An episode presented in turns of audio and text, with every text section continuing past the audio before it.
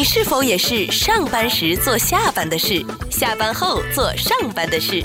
再有想法的人也经常想不到中午到底要吃什么。不怕神一样的对手，就怕生气的女友。牵了手就别放手，不管是女友还是小狗。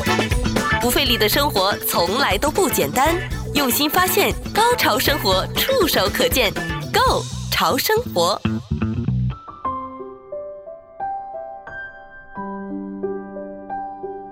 欢迎收听《Go 潮生活》，我是小伟。我们这期节目呢，继续非常开心邀请到的疫情下的新移民于天来跟我们聊天。欢迎你，于天。你好，主持人。在分享上一期的节目里面，我们也听呃于天有分享过很多，真的非常的特殊，因为他一移民没多久就遇上了这个新冠的疫情，而且受到疫情的影响呢，我们有很多人这个叫什么迁徙的方式，我们把自己比作一个生物哈，迁徙的方式也。变得很不一样，不像以前说我不行我就回去，那个时候还真不太容易。呃，有很多人呢也要考虑、呃，我要不要再移民？所以我也希望我们这两期的一些内容呢，能够对一些是不是正在考虑移民，或者说跟于天一样，呃，正是新移民过渡到一个已经融入期的这个阶段的一些朋友来说，或者啊，不管你是属于哪一类哈，我们的内容希望都会对你有启发。上次我们聊到的是一年到三年的低潮期，正好就是你和儿子在美国遇上了疫情最严重的时候。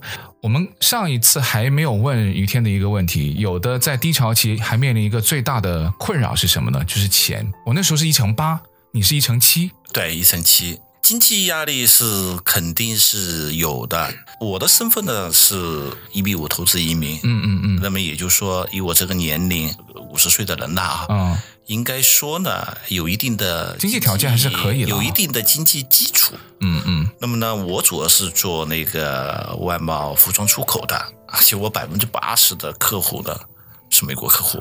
那按道理来说，那这个就是大展拳脚的好机会，就除了疫情之外啊。原来呢，我也怀着一个梦想啊，我来了以后呢，我认识了很多的朋友，然后我亲自去谈业务。虽然我英语不怎么样，我坚信自己呢。呃，通过语言班的学习，我的语言有一个很大的提高啊。但是实际上开玩笑，来美国也要听到真正的大家的 native speaking 的，嗯，真的对我打击很大。我们已经放弃学英语的这么一个，哦，还好还好。我觉得就跟老外讲中文一样，我们其实也觉得哇，你讲的好好，其实是不是真的很好呢？不是，但能听懂。那么呢，疫情这一年半的时间啊，呃，除了国内的生产，它确实是。人民币的汇率问题呀，呃，电力问题呀，呃，运输问题啊，这些东西其实大家都可以看得到，或者是感受得到。包括在美国，它本身的物价、生活成本百分之三十的提高，那么一定对自己的经济压力非常的大。所以当时疫情期间，我跟自己和对国内的同事，我们都是一个要求，我们要坚强的活下去。只要我们还坐在牌桌上，只在只要我们还坐在。餐桌旁，我们就不会成为别人的食物。所以整个期间你都是在远程继续经营自己的公司。对，所以有段时间为什么会辛苦呢？我大概是每天美国的时间，我们那个时候是晚上七点八点，嗯，就是呃我们中国的时间的早上九点半，我大概会工作到凌晨的三点钟左右吧。其实也没有什么，就是有一些呃有些邮件，看看邮件。啊，有的时候同时会有一些大的问题，只不过我要的是一种参与感，总觉得自己没有被人遗忘，总觉得我还是在应对疫情，在做事情。嗯，实际上这种所谓的遥控是毫无意义的，你不存在去开展新的业务，你也无能为力去优化你的整个的系统，就是你完全没有在被需要了。完全不被需要，但是我需要别人需要我，就像我在美国，我需要真的呃需要一个社交圈子。通过疫情呢，我们更加懂得了一个家庭的珍贵，也可以说是体验到了什么叫真正的友谊，也体验到了一个团队的一个重要性，也更加坚信了人是一个社会性的动物。无论你处于哪个阶段，无论你处于哪个阶层，你都需要和同类去需要沟通。你需要去付出，你也希望能够被别人所接受。我是这么说的啊，我说疫情结束以后呢，可能我们的大领导啊，我们的总统更加意识到啊，国家与国家之间的协作共赢的重要性，也包括我们自己可能会更加珍惜我们的亲情、友情，还有爱情。所以我就觉得于天心很大呢，是有原因的，就他本身想的东西格局非常的大，可能就跟你以前工作的。就是之前的工作内容有关啦，又或者说，因为你正好在移民的那段期间，正是经历这种非常重大变化的经历，也会有关系。但你刚刚提到你不在美国有实际的工作，这个会对你这种被需要的感觉产生很大的影响吗？你没有想过有展开在这边可以做些什么？这段时间呢，我前期节目已经提到过，我曾经去过我朋友的码头的一个公司啊，呃，我挺佩服他的啊。你要去打工吗？我有这个想法，因为他的公司呢，现在属于快速扩张，除了在中国组织大批量的货量，那货量是很大的啊，一个星期估计有将近两百个货柜。那你现在有去工作了吗？没有，没有。我他跟我聊天，他说顾虑是什么呢？我请你去干什么啊？我说呢，你这样子啊，我来你公司实习，你随便开份工资给我。这个也很有压力啊。对，然后呢，呃，他，你有，你有，你有中国的那个呃所谓的采购公司，嗯，也有你的呃报关公司，现在呢也正在筹建呃运输公司。那么仓储公司已经有了，包括整个系统，整个系统都有了。我说，如果疫情结束了，我能够安排得过来，我希望去你公司打个工。你认为我能干什么？你就让我干什么？你给我三个月的时间，先从普通员工做起。我觉得我有这个勇气。我也相信我有这个能力，能够体现我自己的价值。而且就是你刚刚提到的，你要追求那种我还是有被需要的感觉，对对不对？然后呢，我也跟其他的朋友聊过，就说，呃，疫情期间啊，虽然我们不能开 Uber 了，嗯，但我们可以去帮他送送外卖呀。哦，你有想过开 Uber 啊？连这个我都想过。也呃哦好，那这个、呃、这这也有想过，就比如说开 Uber，、嗯、然后呢，我们去，比如说听他们讲的啊，还可以说是 Amazon 可以送快递啊，还可以送快递。嗯嗯嗯。呃，还有朋友跟我聊过，就说啊、呃，你在国内，毕竟我们来自于制造大省广东吧，广州嘛，嗯，你国内有那么多资源，我们可以做亚马逊的，嗯，对，而且我们做的东西呃，服装电子产品，我应该有很多的资源，嗯，啊，包括我在国内的时候，有一些呃年轻小辈吧，他们其实已经在上面做的非常的成功了，我也曾经有这方面的考虑，嗯，当然了，因为疫情期间的原因，这些东西呢都不能够实现，就是因为我的奶爸的身份，来美国我才知道接送孩子是如此的费神费力，非常繁重。繁重，因为他的时间不太好控制。然后呢，就说我们小孩呢，就是现在已经养成一个习惯了，全部骑单车上学啊，自己自己起床也不用我叫，自己吃饭，自己呃自己呃骑单车的方式解决他的一个问题。那么相对来说呢，我就解放了，因为我觉得在美国，如果一个朋友他愿意给你一个机会，我必须全力以赴的付出。那么，首先第一个，你的时间节点就很重要。嗯，你不是说，啊、呃，我来你们公司只上半天班，我下午两点半我要来接孩子，呃，这不是我做事情的一个方式。如果你不是全身心全力的去投入这份事业的话，你是永远不可能成功的。那听起来你这个计划很快就要开始，很快想去尝试了。啊、呃，我觉得应该非常的快。那你做，你可能做完这个节期节目的下一集，下个礼星期一。我可能已经成为一个职场新人，一个职场新人。对，哎，但你做奶爸的期间还是有点收获吧？像什么做饭有特别厉害吗？啊，一个从来不做饭的人，通过小红书，哦，因为在国内的时候，我们家小孩是寄宿学校嘛。但你不是经常陪孩子吗？对不对？呃，陪孩子回来就是一顿饭。太太做啊，当然还有奶奶、爷爷奶奶在，还是沉浸在幸福当中的奶爸，包括还有保姆啊，所以所以就来到这边才真正的做。是来了美国以后重新开始做饭的，想尽法子，特别是疫情期间啊，呃，做饭呢可能是生活的主旋律之一了啊，寄托了，你得考虑早餐吃什么，午餐吃什么，晚餐吃什么，你得考虑它的一个营营养的搭配啊，你得考虑它的一个丰盛。你得考虑到孩子的喜好啊，当然了，两个人的饭特别难做，那个分量呢特别难控制。你会一次做很多的那种吗？呃，我有的时候为了显示自己的专注和专心，我做一小份。我经常煲广东汤，用六个小时熬了一份广东汤。哦，啊，我我觉得如果不这样做的话，不足以表现你的投入，我的投入感。你这太狠了啊！对对对，有的时候我还跟朋友说，就说，呃，我在小红书看了一个，我们做一道菜啊，我必须严格按照它的程序。嗯，我有一次跟一个朋友聊天，他说我们刚来美国做饭的时候呢，看到那个中国老师说少许一点点。适量，他说我买了量桶，买了量杯，还买了一个那个天平，我就想称一称少许和稍微到底是多少，我才能做出美味的饭菜呢？可是上面刻度没有少许，可惜 我们中国美食博大精深啊，呃，这个呢就呃不太适合美国的一个做饭菜的一个思维方式吧。思维方式吧，所以疫情期间这一年多啊，不仅仅是我啊，包括我所认识的很多的朋友啊，不管是奶爸还是特别辛勤付出的妈妈，厨艺大涨。特别是在疫情刚开始的三个月的时候，呃，前三个月啊，呃，大家是每天都在朋友圈里面啊晒出自己作品。啊，后来呢，大家不晒了。我觉得可能大家已经疲惫了，也没有什么太多的创新了吧。这也可能是疫情期间的一个特别的风景线吧。嗯，美食就成了朋友之间交流的一个主要的话题。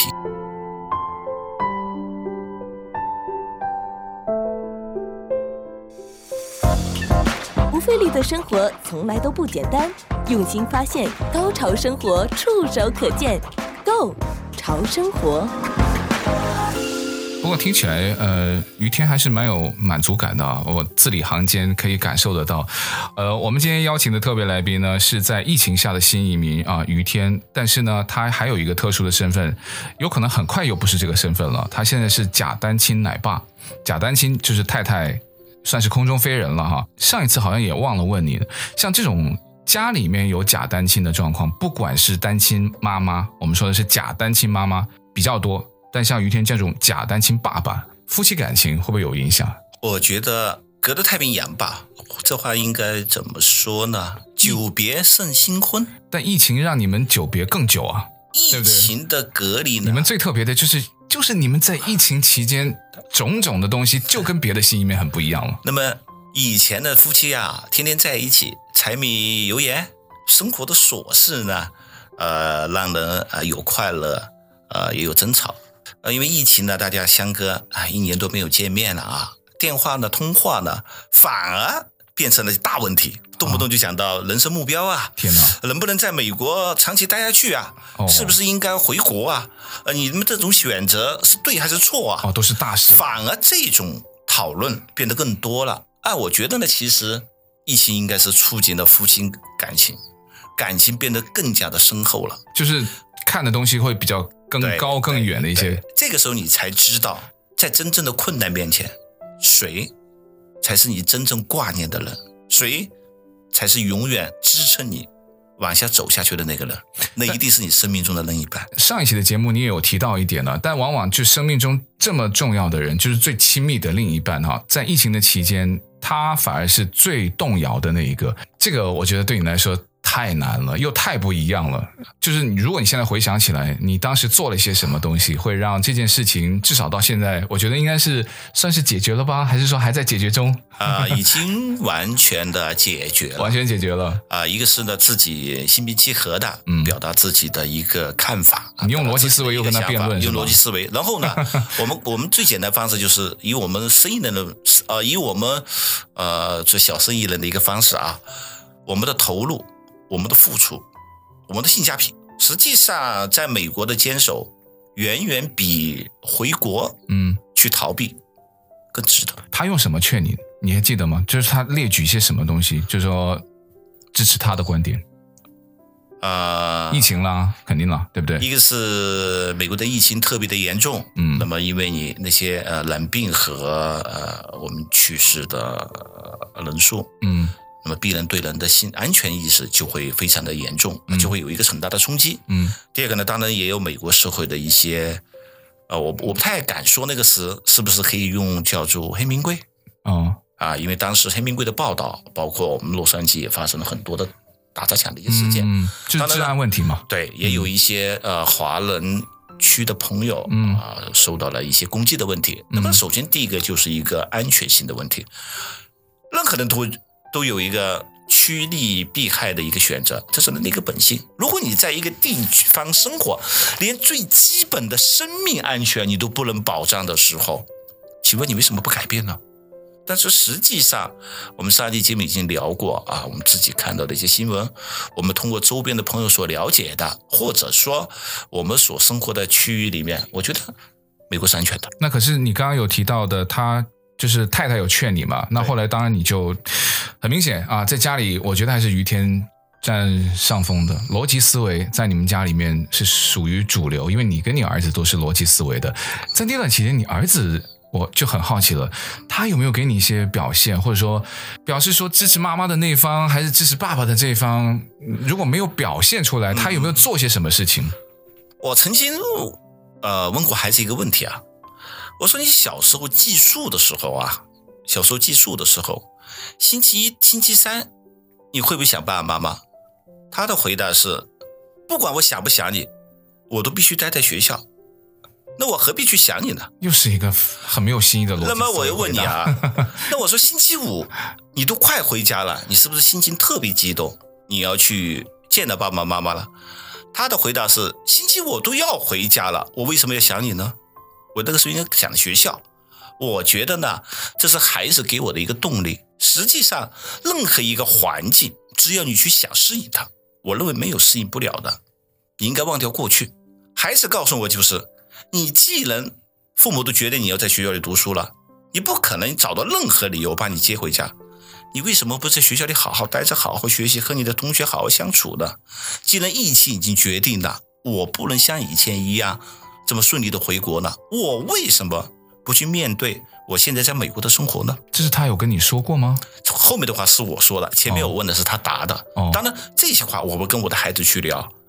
所以呢，他没有说，但你觉得他应该是这么想？他是这么想的，所以他非常珍惜返校的呃日子。这里我可以跟大家分享一下啊、呃，我们在阿卡迪亚高中上学，一年没有回过校。那么四月二十号是学校允许部分孩子返校上课的措施的第一天吧？那是二零二啊，今年二零二一年，今年二零二一年二零二一年四月是我们阿卡迪亚允许部分学生返校，对吧？嗯、那么我的孩子是没有经过任何的考虑，我必须返校。实际上那个时候返校呢一个班级才三个人，嗯，他回去了。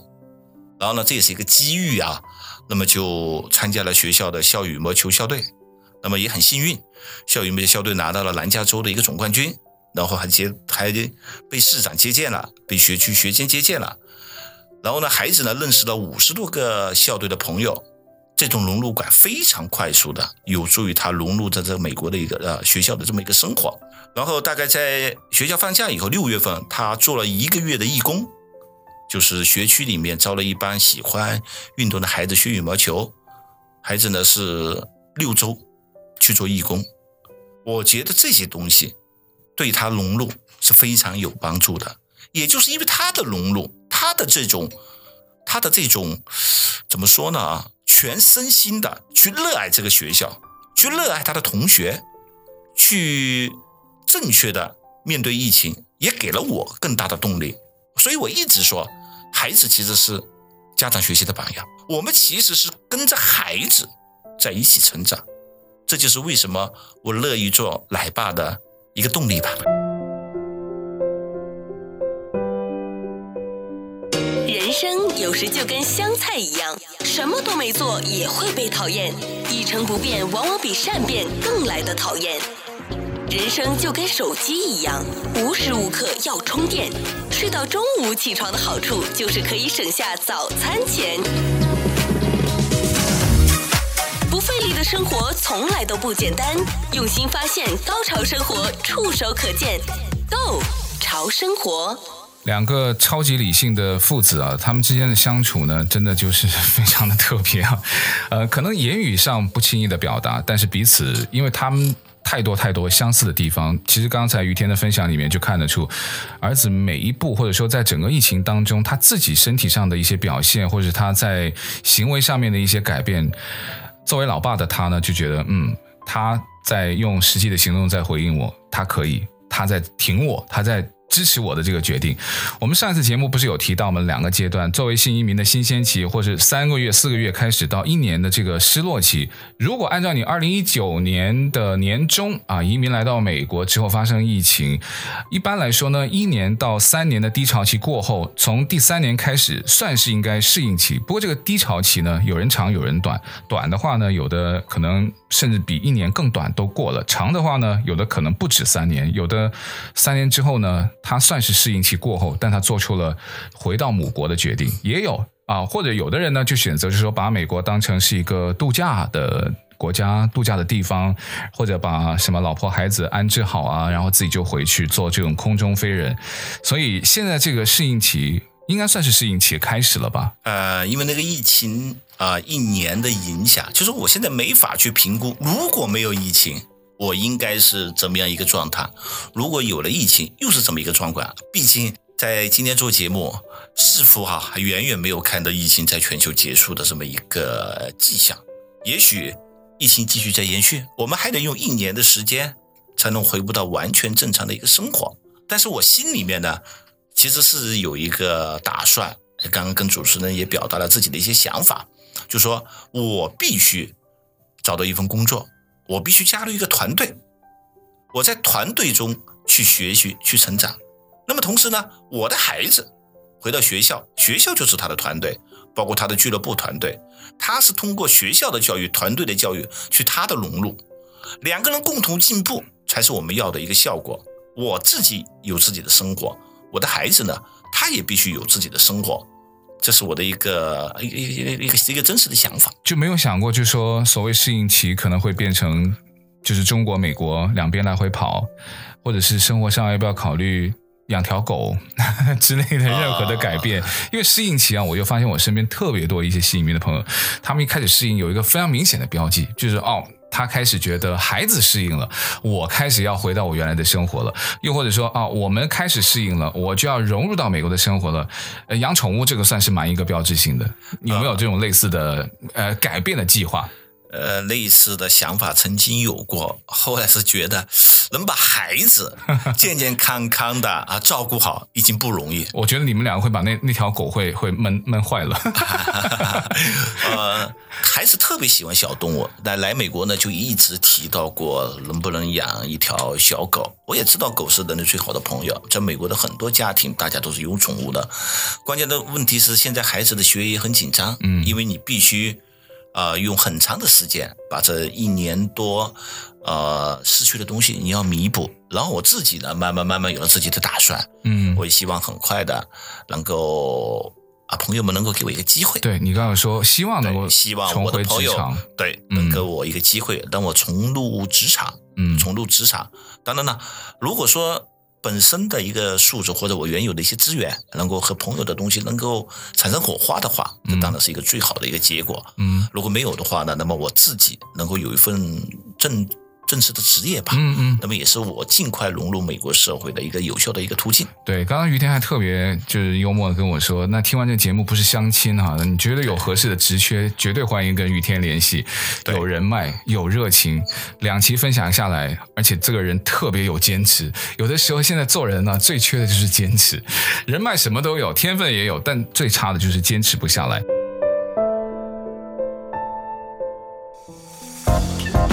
费力的生活从来都不简单，用心发现，高潮生活触手可见 Go 潮生活。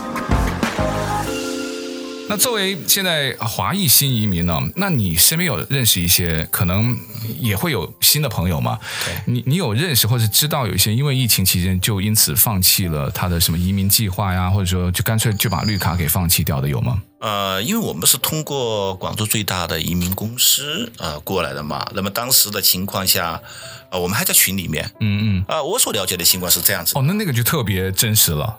这里面一个群五六百号人吧，你移民你为什么还在群里面呢？啊、呃，因为呃，我很感谢那个移民公司为我们付出的一些工作。哦、就变朋友了。对，我们后期的，哦、因为我们还有很多，比如说零绿变永绿啊，还有很多身份转变。我以前听的都是那种狗血的比较多的。哦，你们还成朋友了？呃，这么说吧，移民热情一人不减，看账。哦，我以为就是还对你有什么折扣优惠？没有，没有，没有，没有，没有，没有，没有。只是说有的时候呢，我看到有些人不理解，在群里面呢，有的时候有的人提出一些问题，啊，我也尽自己在美国的一些认识吧，一些亲身经历。比如呢，他问什么？帮公公说的话。比如说，现在 EB 五排期这么长时间，我们是不是遇到骗子了？啊，我们是不是应该呃请律师呃，我们组织起来去跟美国政府打官司？然后又有人问，那律师是不是也是骗子呢？哦，那那就是天下都是骗子了啊！对，如果这样就没有没有那个了。嗯，他能因为自己的一些真实的感受吧，啊，希望呃帮到朋友。那有放弃绿卡，就是哦，他那我就不申请了，有吗？到目前为止，不是说放弃，我没见过一个人放弃的。呃，还没有哈，你见到的没有？对，我见到的可能都像我这种脑袋一根筋吧，一条路走到黑的人吧。哦，或者说一条路走到最光明的大道上。不过我也觉得到现在这种时势啊，他能够想要移民或想要出国的，他肯定就是已经想好的，而且想好了以后，他肯定会找到一个非常强劲的理由支持他。对，因为移民呢，其实是一个家庭做出的一个长期的规划。因为所有的移民的排期，我们那个时候是五年，现在已经十年了。嗯嗯，我觉得任何人做出这个决定的时候，一定会经过深思熟虑的。对，那我也知道像，像呃移民前吧，呃，于天在私底下有跟我聊过了。你觉得，哎呀，其实我们这种。叫所谓哈，在呃原来母国精英阶层，我觉得是精英阶层，他没有说，他说啊，我们就是这种中中中间的。我说，那你们就是精英嘛，精英不要怕承认，你们就是精英。精英移民是不是最惨的？尤其是在这个疫情期间移民的精英。呃，呃，您过奖了。只是说呢，以我们这个年龄阶段啊，特别是在中国的一线城市，多多少少呢都有一个自己相对舒适的一个圈子。那么，其实我们要打破的就是来到美国以后的这种舒适圈，要重新开展一段新的旅程吧，或者重新建立自己的，不管是人人脉呀、生活啊各种圈子，并非易事。但是我也坚信，并非做不到。你不怀念吗？你完全没有怀念以前的生活吗？怀念。说真话哦，现在不是怀念的时候，等疫情结束了吧。他们两父子就是我，当然我也认识他儿子了，就就是那种，就是心里面其实都会挣扎，因为你们都是正常人，但永远他的那个理性就是在他家里，在他脑子里面都是占上风的。你说了有一句话，我觉得是节目之外了。你说如果怀念的话，那为什么不回去呢？对吧？那既然决定了要留下，或者既然决定了要移民。就是一根筋走到底。那我觉得最后，如果真的听我们节目的或者分享出去，有一些可能正好，我还要不要考虑移民，还是五十五十的？你你会跟他说什么？坚信你当初的梦想。有句话是怎么说的？不忘初心。我的初心就是给我孩子四年完整的美高教育，这就是我的初衷。嗯，之后就另外一个的计划了，对吧？对，四年以后我们叫做阶段计划吧，实现以后再说呗。好。那我们这两期也特别感谢于天的分享，也希望我们所有分享的内容呢，不管哪一个点啊触动到你的，都会对我们听节目的朋友呢有所启发。好，再次谢谢疫情下的新移民于天，谢谢你的无私分享，谢谢你的内容分享，谢谢，谢谢大家。